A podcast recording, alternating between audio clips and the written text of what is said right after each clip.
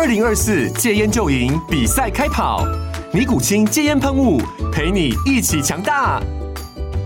戒烟不容易，单靠意志力戒烟的人，时常无法克服戒断症状而失败。尼古清戒烟喷雾将是你的神队友，简单一喷，药品急速释放，立即缓解七大戒断症状，不限场合提高戒烟成功率。除了尼古清神队友，你还可以寻求专业医疗人员协助，一起迈向戒烟成功之路。尼古清戒烟喷雾，用科学方法戒烟，请咨询全台各大药局及戒烟门诊。本广告由尼古清戒烟喷雾、卫部药书字第零二七八三五号提供。嘉安嘉护股份有限公司，台北市中山区民生东路三段二号十楼，北市卫药广字第一一三零三零一九零号。尼古清戒烟喷雾，相伴每个新开始。经验分享，掌握趋势，欢迎收看《决策者》，我是王嘉玲。今天要为大家介绍这一间百年企业，您一定不陌生哦。从小到大，在我们厨房的架上，一定都看过他们家的产品。我们要欢迎福寿的第三代掌门人洪尧坤董事长。好，嘉玲好，大家好。好，今天真的非常难得邀请到董事长来我们节目现场。那一开始呢，我们就想要先唤醒一下观众的记忆，在他们的品牌当中啊，最最具有代表性的产品就是芝麻油。是是是。大家有没有看到，在我们桌上有这么多瓶哦？但是呢，有几瓶是具有历史的，可能是阿公阿妈那个年代才看得到哦。对对。这第一瓶最靠近我的这一瓶是？第一瓶那个是大概我在读初中的时候就已经在市场贩卖的。啊，那个时候你读初中，嗯、那时候读初中，嗯，哦，然后当然我们那时候唤起我的想法就是，哎，好像实在蛮久的。嗯、那个时候台湾这整个这个生活环境也其实还还好了，刚开始嘛。对。那所以我是我家住台中，但是我在台北读书，嗯，那所以我他大概一段时间回台中，回去台中看阿嬷、阿公啊，哦，然后就会这个坐我们的油车了。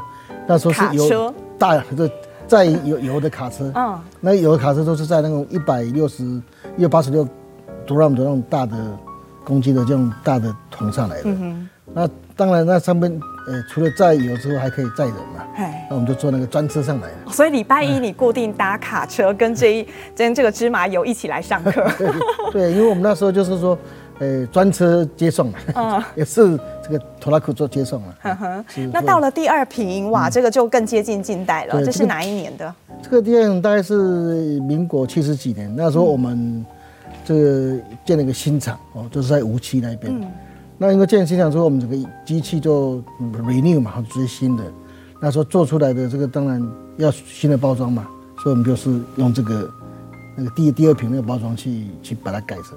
但其实那个调调差不多了哈，也不会差很多。然后最近我们差不多七八年前哦，就开始又又又再换了新包装。对对对，因为总是人也要衣装嘛哈，要也要换个衣服嘛。但是您看哦，经过这么多年，我要告诉观众一个数字，您一定会觉得非常惊讶。像他们家的这个芝麻油啊，卖了这么多年，一百年了，嗯到现在这个市面上都还是非常的广泛。好，我们看哦，他们一年的这个麻油销量是。一千吨，一千吨，那一千吨你可能没什么概念。如果说我们换成这个小包装啊，大概是两百 ml 的，那两百 ml 哦，你知道它一年的销量堆叠起来是几座一零一大楼吗？一千六百一十六座。哦，对对，你这你这个算数很好。听到这个数字是会觉得蛮惊人的。要走过这么多年，其实对一个品牌来说都有很多的考验。嗯，那其实我们福寿是在民国九年创立的。对对对。那个时候是您的哪一位长辈？那时候是我的祖父了。其实我祖有六个兄弟啊，那他们一起创业。那其实我们以前就在彰化的荒苑。嗯。哦，那因为方便那时候就是很乡下嘛，那这个就是用那个船把那些原料运到。无锡上岸之后呢，再到沙鹿去贩卖，所以其实我们是从沙鹿开始做这个油起家的，这样。哦，福寿今年是一百零二岁了。对对对，一百零二岁。那您从父亲的手中接过来，其实一百零二岁哦，在我们国内上市上柜公司是唯二的百年企业，第一家是大同，是，那再来就是我们了。是是。您从父亲手中接了几年了？我是二零零五年呢，接的。那当然，之前我是从民国七十一年就进入公司。七十一年的时候，您几岁？对，差不多二十二十三十岁。董事长要不要回想一下哦？这么多年来，您觉得说接手的这些年当中，碰到最大挑战是什么？其实很多了哈，当然最主要的就是整个经经济的不景气了。有时候遇到的是家族的，就是说经营上面一些呃问题了，都有了。其实我想这个就是一一很多的，你现在也不能说哪一个是特别，因为每个每一个每一个都是挑战，每个你都要过去，你才能够往前迈进一步这样。对。但其实我们福寿啊，大概有八成的这个销量都是 B to B。对。那 B to B 呢，碰到这一次的疫情，对我们来讲应该是蛮大一个冲击哦。所以我这个在餐厅都受影响嘛，那源头一定也受影响。对，所以我们在这个三年前、三四年前呢，看就开始做 B to C 的这个转型了。嗯。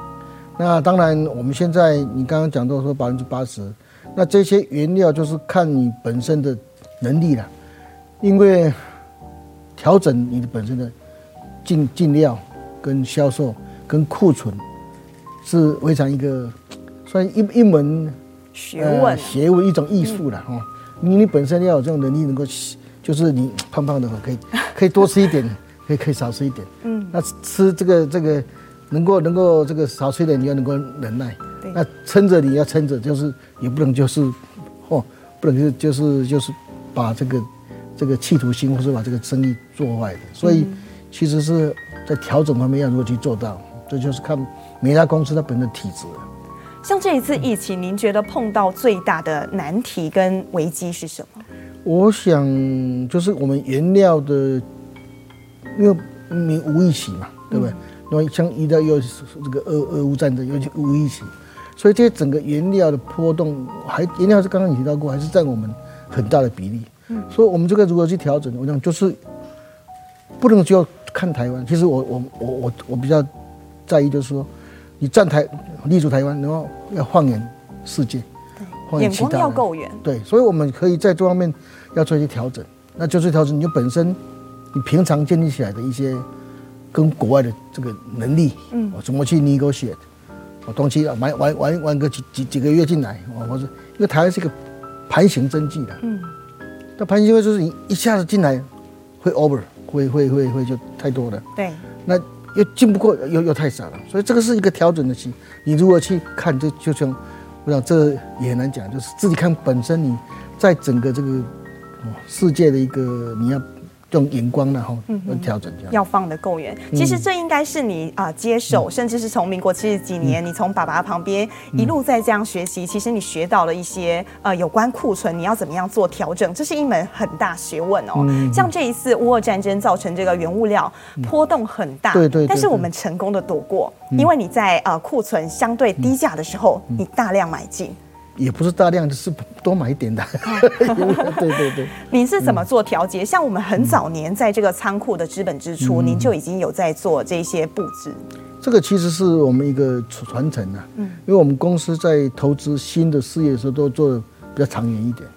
比如说我们仓库，人家做的是可能铁皮屋，那我们可能就是呃这个呃是这个水泥的建筑，那这些当然就可以撑久一点。比如说我们九二一。很多人这这个公司就是我们同业的这个谷仓都发生倒塌了或怎么样，那我们因为是用水泥的，嗯，那我们就可以撑过去。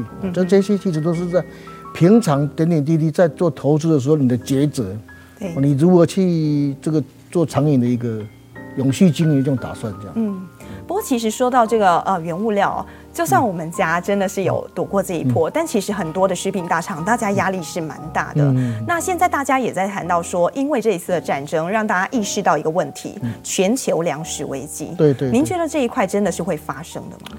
这个，我想很多的影片呢、啊，或是你本身亲自去看到的，这个粮粮食，安比就是没有了嘛。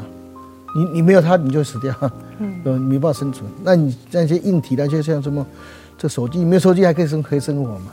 所以这个粮食危机是存在的，而且你现在要看到就是一个世界这个这个气候变变迁，哦，导致很多的那种地区没有水，或是 overheat，那没办法生产生这些这个谷物，产生这些粮食。当然我讲这是很很重要的一个一个，甚至会提升到一个国湾层级。对，因为你没有东西，你你你就就是就是就是很很惨嘛，哦，你不可能生出来，所以这些我认为，所以我常常也在呼吁说要做什么粮农循环啊，对，做那些这个这些 recycle 啦，然后那些就是我认为这是很重很重要的一个观念的，要全民的这种观念，不要浪费。嗯哼哼。我想我有有时候讲说，哎，我们祖先本来就有，老祖宗就说，哎，要要要这个要这个节俭节俭，节俭的意义是，不是只是说哎不要用。是如何让它用的最最精精精致的哦，那算到刚好哦，这是我讲这也是很重要一点。因为其实像我们台湾绝大多数的粮食，我们还是仰赖进口，蛮、嗯、多的。嗯，这一块我们台湾应该怎么应应？我想，因为我们台湾进口大概每年都要一千万吨左右的东西。嗯，哦，玉米啊，哦，给这个这个动物吃啊，哈。嗯。那我们黄豆啊，哈。也是给人吃比较多嘛，但一部分是给动物，因为它是原料。嗯，然后小麦、黄小玉，对黄小玉这这三个嘛，嗯，这一千万吨，哦，所以如何，那我们本身能够生产供应就是只有米了，嗯哼，你差不多一百五十万吨，嗯哼，所以这些呢，我们假如说没有进口，我们会变怎么样？其实大家。心知肚明嘛。对，好，也因为这个粮食危机的关系哦，其实洪董你在很早之前你就已经有想出一套这个循环的概念，可以来解决。你可以帮我们分享一下。好，这个以我们公司简单的一个例子来讲哦，我们是其实在这个两千一二零一七年就已经拿到这个 SGS 荷花的一个 BS 八零零一的一个循环经济的一个商业模式，这是算是在台湾最早的啊。我想这个。因为我们那时候他有这个在欧欧盟那边开始做这些事情的时候，我们就已经哦有在做，所以我就把它整整理起来，然后就是说我像我们这个做这个啊油嘛哈，嗯，然后做油之后呢，食用油啊，那油之后呢，这个可以做制造那个呢它的一些就是残渣哈，植物残渣，像豆腐，可以去做饲饲料哦，然后去做宠物食品的原料，嗯哼，哦，那当然也可以去做这个。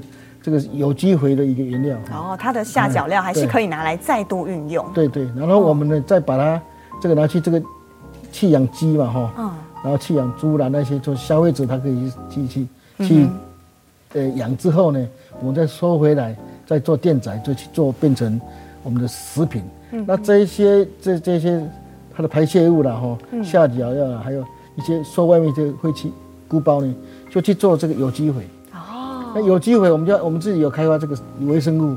那做到有机有机肥之后呢，就能够提供农民。那农民在种植，种植之后我们再收回来。玉米啊、芝麻、花生啊，其实很多的水果一样，我们再回来，我们就经过我们的这个这个这个通路再再去换换换售。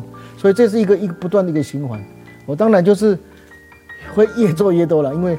其实台湾的废弃物还是蛮多的，对，我们这个每年是几几千万吨的废弃物，但是如何让让它去回收回来。创造更有价值的一些食品。嗯，我这次我想这是我们一直在做的，但是不断在精进呐。对，因为当中一定会加入更多的您觉得可能的商机、可能的契机，去把它加进去。对，那你有算过吗？假设就我们福寿事业体，我们做了这样的循环，我们把我们过去可能是不要的废弃物拿来重新利用，会创造多大商机啊？这个是算无限大的，无限大，就跟这个本来就是说你。因为像譬如说我们现在的玉这个米啊，我们台湾也现在最近也在推有有机米嘛。对。那有机米其实我们供应的是非常多的这个肥料，啊，这个肥料。嗯。那肥料一部分就是从这个这个这个过来的植物残渣过来的。那这当然就是像大豆粕啦，或是有些进口一些其他的粕类，我们的芝麻粕也可以。那那一些其实就是创造，哦，就是提高生产，就是它的产值啦。对。因为你本来一公斤的，譬如说你一公斤的玉米，呃，这个米然后就人吃的。它是收个三十几块或四十块，嗯，那你就要说做到有机的可以八十块、一百块，所以这整个产值就会提升。所以我我也没办法说多少，没办法一个数字的带，但是说一直在增加。对，所以因为我们我们也人的在在成长嘛，也希望吃的更好嘛。嗯哼。那所以这个时候就会有这种，呃，把这个商机做出来。比如说你现在很多水果为什么这么甜？嗯，那其实是有机会的原因嘛，因为它我们有放那个菌，嗯，那菌它就。把那个那个根啊保护好了，你说它能够吸收更多的养分。嗯哼。我，所以你你发现说，因为发现最近的所有的水果越来越有一点甜的时候，有一点比较哎，是这样的。嗯哼哼。刚刚董事长跟我们分享到一点了，我们就就这个部分来聊。嗯、您提到宠物啊，对，您自己也是爱犬人士。对对对对对，我以前也养，我从小从小从小学都开始养养宠物了。真的、啊？对对。据说我们工厂有非常多的狗狗。对对对，我们本身自己，其实我本身从年轻就养很多，每每个阶段不一样，有时候养的比较大，有时候养的比较小。嗯。哦，那像，呃，所以，呃，我有养过。那什么红贵宾小的，那是我太太喜欢的，那大家全家都喜欢，就就养的了。那有那以前在美国住那种沙漠也很大，那个可能就是一几十公斤的那种大大狗，所以说我认为说这个宠物食品本身就是一个呃可以继续发展的哦，就是呃的一个产品这样。我们福寿做这个宠物事业相关的饲料事业已经四十年了，对，四十年了，对。当年是您的父亲。提议说要做这一块事业。那个当年其实是因为我父亲，他那时候想要做事要升升级了。嗯。因为是要做事就是像炒饭嘛哈。对。炒一炒炒完就吃了。那我们现在是那时候是有去买一套机器，然后我那在美国读书，那我们就去，我爸去，那我们就去买一套机器回来。嗯。然后那时候本来是要做湖水性饲料。嗯。那这同时因为他是把是把那个原料。煮熟嘛，对，所以它动物吃就不会就很健康，所以我们就开始做这个，除了做水浮水性饲料之外，嗯，也做宠物食品。哦，那当然后来后，因为我我也是日本读过书哈，所以我又常常去就世界到处去逛，参加很多的宠物的相关的这个一些一些这个展览啊，什么知识啊，啊，所以我就我们就从宠物一直。其实我把花旗，不过后来都是我在推动的。对，我还记得我们台北宠物展就是由您所创立的。对那时候真的是，呃，初生之犊不怕虎。那我那时候还比较年轻呢。那我说这个说，你既然要推动一个产品，嗯，呃，一个一个一个就是要一定要做一些展览，让消费者知道。对。所以那是在哪一年呢？好像一九八九是吧？一九八九。很久，八其实。民国七十几年了，uh. 那时候我们刚做宠物食品，也做七八年。那我那时候就到处去参加这个单一狗展，比如说它是这个 SPAT，嗯，那种警犬的展啊，这个什么什么展，哇，每次在我说这个怎么只要整合起来不是多好？我那那时候也去做锦鲤鱼展，嗯，我我甚至还画了那个锦鲤鱼相关的那种，就是各种养狗手册、养养养猫手册、养 这个养养鱼手册、养鸟手册啦。都有花花钱，那时候那时候还没有像 Internet 嘛，没有这些嘛，所以所以那时候一定要这个小册子，你才能做广宣。对对对，那所以我就干脆我来办个办个这个这个展览哦，就是让宠物展。所以我们连续办了四年。哦。那第一年的时候，呃，因为没人来嘛，你要吸引人，不是说展位来就来做，你一定要做个主题展主题馆。嗯。那我们做个主题馆，那一个主题馆花很多钱，那时候还要动，还要跟那个农委会啊。或者什么台北市这个动保局啊，去去申请说要要人过来办这些活动，还要他们的许可。我其实也做了很多事。其实早年也没那么简单，因为那个时候大家对于宠物其实没有到这么的 popular 广泛。对对。直到现在，哎，现在几乎人人家中都在养宠物。对对。现在爱宠物的人士是呃，就是把它当成是家里的一部分，家里的一份子。对对对对。对，您有感受到这个风气在改变？那您觉得说未来这一块商机是不是也是如您所讲的无限大？对啊，我讲这个，因为呃，我就就是。我的我的我的就常常对对我们的同仁，就是在宠物方面说，宠物拟人化。对，这一句话，我其实很多人假如说能够去理解的话，应该是受用无穷。嗯，拟人化就是你他你当做他是一个小孩子，他要你要吃嘛，对，他要穿嘛，就食衣住行一的都要啊。所以现在有很多那种什么宠物餐厅啊。大人带一个人带个这个宠物去啊，那你吃一口我也吃一口啊。对，哦，那这也是也是种就是娱乐嘛。甚至会把宠物，哦、甚至是啊他生日也帮他庆生，对对对对，全家人帮他一起庆生。讲到这个哦，有什么好玩？就是像我们现在讲宠物过世的，你还跟他诵经呢。哦，对。哎，还有这个他的这个墓墓墓地墓墓墓园呢。这礼仪社也受到这个商机。当然，当然，我曾经带我们台湾的。当时一开始在台中市的这个动保处，他那时候要去做一个一个算是法律了哈，嗯，我们就带他们去日本去去参观。那日本去那时候差不多十十年前左右，嗯，就已经有那种各地的的宠物那个殡葬协会哦，他就有已经已经有协会了。我们台湾好像才刚开刚刚组成，他那就有了。我说这个这个把这个宠物拟人化这一句来讲，当然商机无限嘛。哦，因为现在目前来讲，可能在死的比较多了，但是渐渐的你会感觉它的像啊，有什么这个。狗的哈，这个宠物的这个衣服跟人的一样，都是配对啦，对，对不对？那出去我要搭配，哎，出去这个推了那个什么，那个那个车子啦，车，哇，这这个不是我儿子，不是不是 不是孙子，是狗孙子的啊。所以说这他的这整个，呃，他的那个那个费用，就是那一一台车的会，这个车这个价格可能还比 baby 的还要贵，可能比 baby 的还要贵。所以这个商机其实。啊，他们都说五六百万、五六百亿啦，其实我看还是增加了，还是会增加，就是在哪方面就是一样嘛，创意嘛，嗯，一个一个生意，我讲不就是一直在在创造新的那种 create 业新的需求嘛，对，对。不过这一块哦，反而在这一次疫情当中，在 COVID 爆发之后，有发现到说，其实，在宠物这一块，哎，相对不受影响。对对对，这是应该有统计资料，我也不用再讲，不是。对。那事实上，它因为在家里你就可以抱宠，也是一种娱乐嘛，那你不用出去呀，反正。所以它那又又邮购，所以就更多人去买那些东西，嗯啊，那当然创造更多的需求。这是一种寄托。对对对对，现在很多，我看你有没有养啊？我自己本身还没。对对对。哦，是接了这个，我们是接了福寿，你是第三代了。是是。但是你儿子少凯，你的独子哦，你鼓励他创业。对，其实这个哈，哎，创业是一种经验，因为创业你才会去体验。人生，去体验你各种事情的一个自己去独立啊。其实我们那时候，我父亲让我去日本读书，也是去一个人去啊。你有没有是这个对对不对？当时是您父亲鼓励你去的。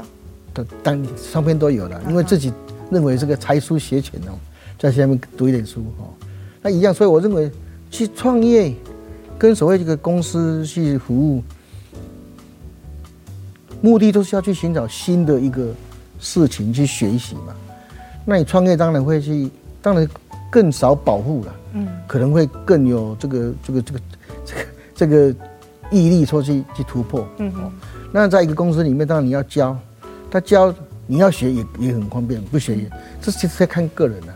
那当然他也有这个机会，那就说说你就去创业吧，啊，这当初对你啊，对他而言，是不是你给他的一个考验？其实也不是啊，其实他是他就是其实是。很很多事情都是因缘际遇的。对那时候我去去韩国考察嘛，嗯，那各种去嘛。那因为我朋友也是在做这方面的这个这个炸鸡的生意，他就带我们去他吃他吃他的东西。吃一吃，他说：“哎，爸爸，我想要做这个事情。”那我觉得好啊，你就去去去去去闯闯闯看嘛。嗯哼，哎，那就大概就这样开始。哦，哎，激励他这个自己。哎，去想要去创业这样。哎，我还记得五年前哦，我们第一家店我去采访的，是是。那个时候啊，我们整个家族大家很团结，大家都一起来了，帮少凯这个庆祝第一家店诞生。对。但是他其实没有让大家失望哦。五年过去了，短短五年时间，他的营收已经破亿了。对对，他现在五十几家店。对，五十几家店，展店展的非常快，那全台都有。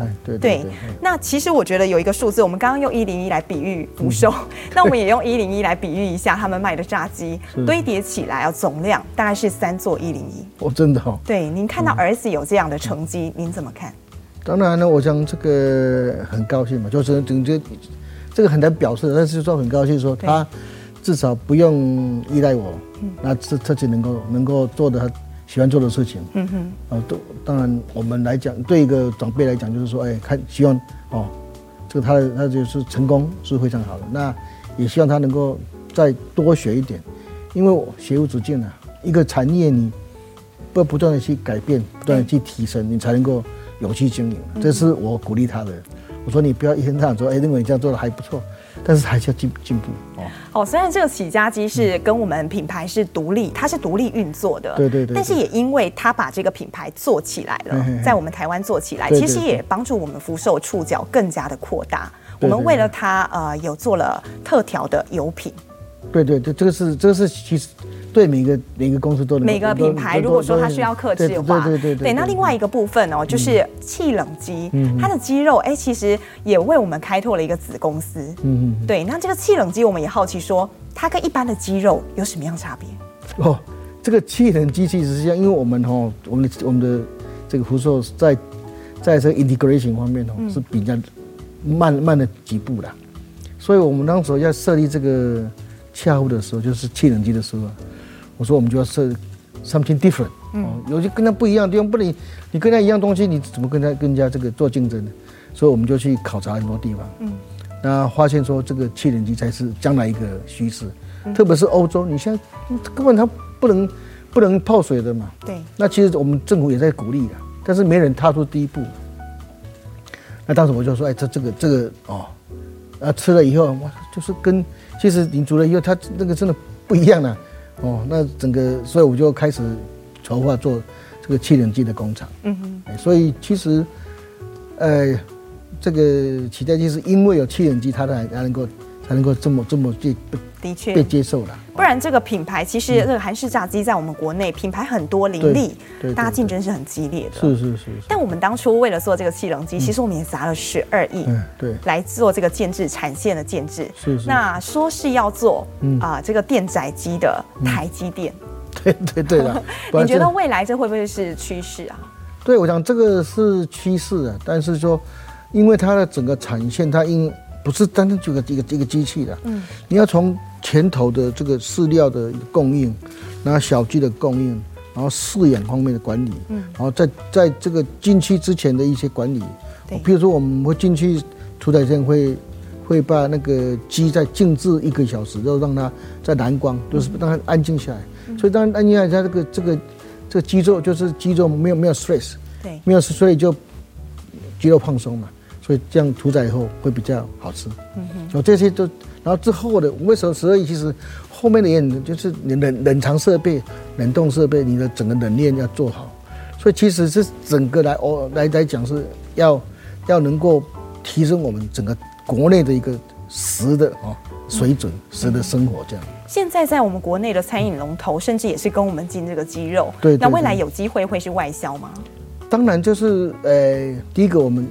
当然是以国内供应国内为主嘛，哦，当然慢慢慢慢大家已经感觉到它这个这个不一样，它安全性多啊。对，你那个一般的你说可以放七天的冷藏呢，嗯，我们那至少十天以上，哦，就差三天。放十天，呃，其实更强，因为我们当时我们比较保守一点，就是那两个礼拜应该没问题的，嗯，就是它的细菌数的、繁殖的数，因为你本身它就屠宰之后就用空气冷却，所以它的这个菌的这个繁殖会。比较比较比较，它连中心温度都比一般的电宰场还要来得低。对对对对对，所以它这个整个能够保存在久嘛。所以这个将来真的，我想不是只有台湾的，因为渐渐渐的很多的国家，你其实韩国就比我们进步了。哎，就就我觉得很奇怪，就日本也也输韩国。对，所以这边我讲，我们最近是跟韩国很多的这种交，就是一种呃互相交交流。嗯，我说到福寿啊，其实现在第三代的掌门人，你应该也碰到了接班的这样的考验跟难题。对对对，你有思考过这个问题吗？呃，当然，我想这个企一个企业哈，一个到一个程度哈，那如一一定会想想到所谓接班的问题嘛。哦，那当然，我想有时候也是一种运气啊。所以你接班的人是能够，哎，配合你这个整个整个整个这个这个时代的一个一个一个脉动哦。比如说，我们现在我我就是认为说，哎，我们记得上次，我们是不是可以从外面也找一些人来一起服务？嗯，所以这样这个是当然，家族里面有智障人，我们也是欢迎他们来进来哦。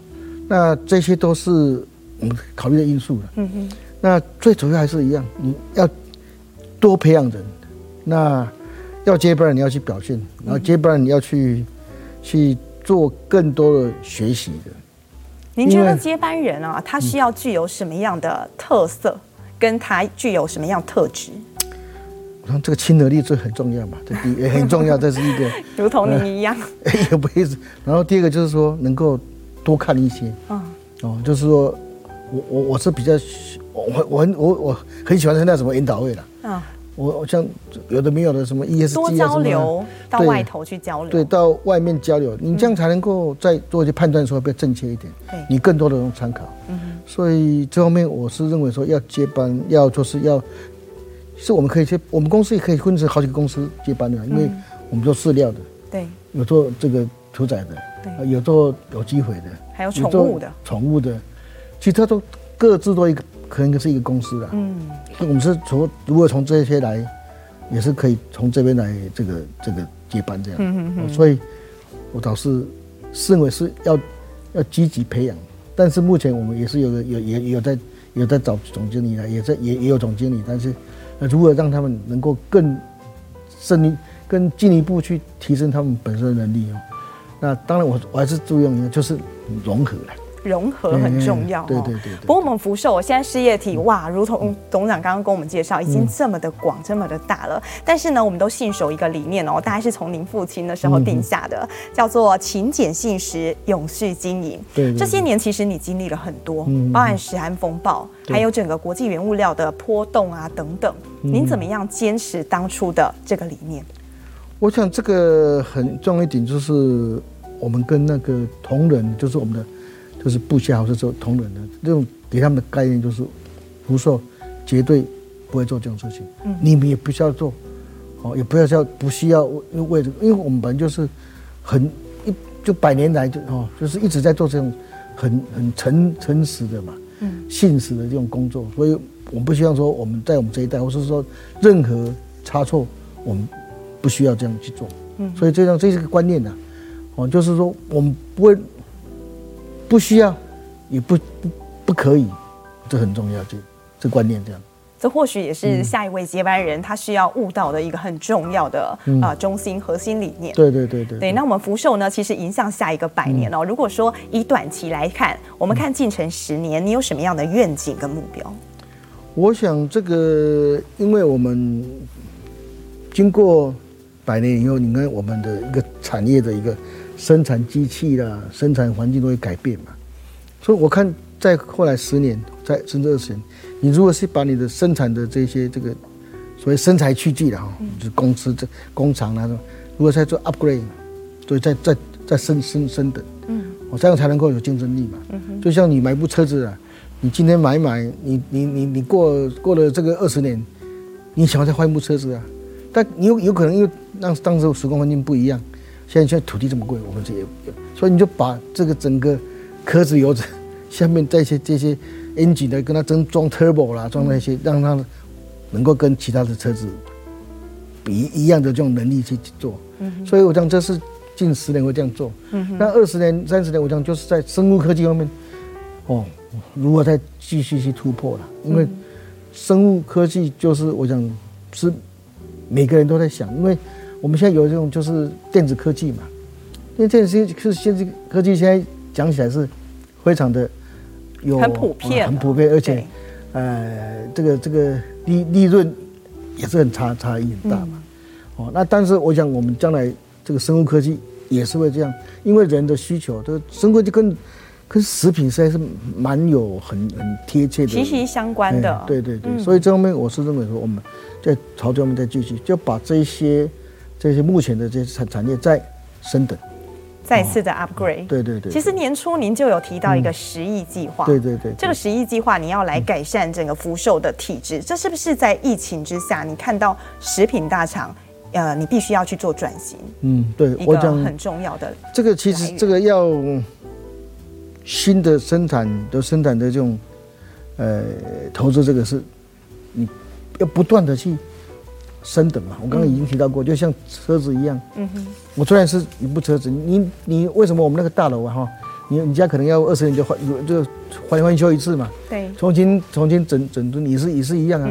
你需要做得更舒服，环境要更能更好，哦，那整个效率更提更提升。对。哦，这就是说你要不断要去提升嘛，所以所以我我要花钱的目的就是能够把我们的竞争力继续的提升。对，因为你要提前布局，你不可能说哦，现在看到未来的五年，你现在怎么走，怎么布局，以后才看得到那个愿景。对对对，像我当时，其实我们的宠物厂，我们做个宠物专用厂，那时候我是刚刚接从接那个董事长接差不多，开始就开始在。刚开始啊，我十七年前，十五年前。就准备要想要，嗯，跟他改改，就是提升他那个，哇，那这很多论证，很多论证的，其实每个人意见都不一样的。嗯，那后来我经过两三年才最后才决定去建厂。嗯哼，那当时就没有建厂，我现在根本不用不用做事，不要做宠物食品了。那个时候你肯定没有想到，现在这么多人广泛的养宠物。其实我那时候就有，因为我在我在国外一天到晚在看呢。啊，我我的我我的跟我，因为我在国外算是哦很很熟了啊，日本我。我住过嘛，读过大学嘛，哦，那美国我也常去嘛，那去买机器嘛，我美国也住过两三年嘛，嗯，所以像这些你看得出来，就欧洲了，我欧洲我也常去，就是说我喜欢旅行，我喜欢去看，但是我旅行不会只是单纯去看风景，我一定会去安排看一些相关的产业，嗯，那就看说这个这个本来就应该独立个厂嘛，对不对？对，你才能够，说我们有 HACCP 啊，嗯，这样才能够真正让这个整个整个这个产业升等，所以我们现在。其实我们现在说台湾目前是目前呢，以后我不晓得，就是我们是算是在整个宠物食品界，我们是是做最好的，因为我们最用心哦。那在梁龙学院做的最多。今天非常感谢哦，董事长来到我们节目来做分享。那我们非常感谢邀请到您，那也希望呢福寿在下一个百年可以再创事业高峰。是是是，有机会来我们这边参观一下。好，谢谢董事长。好，谢谢。好，决策者，我们下周见。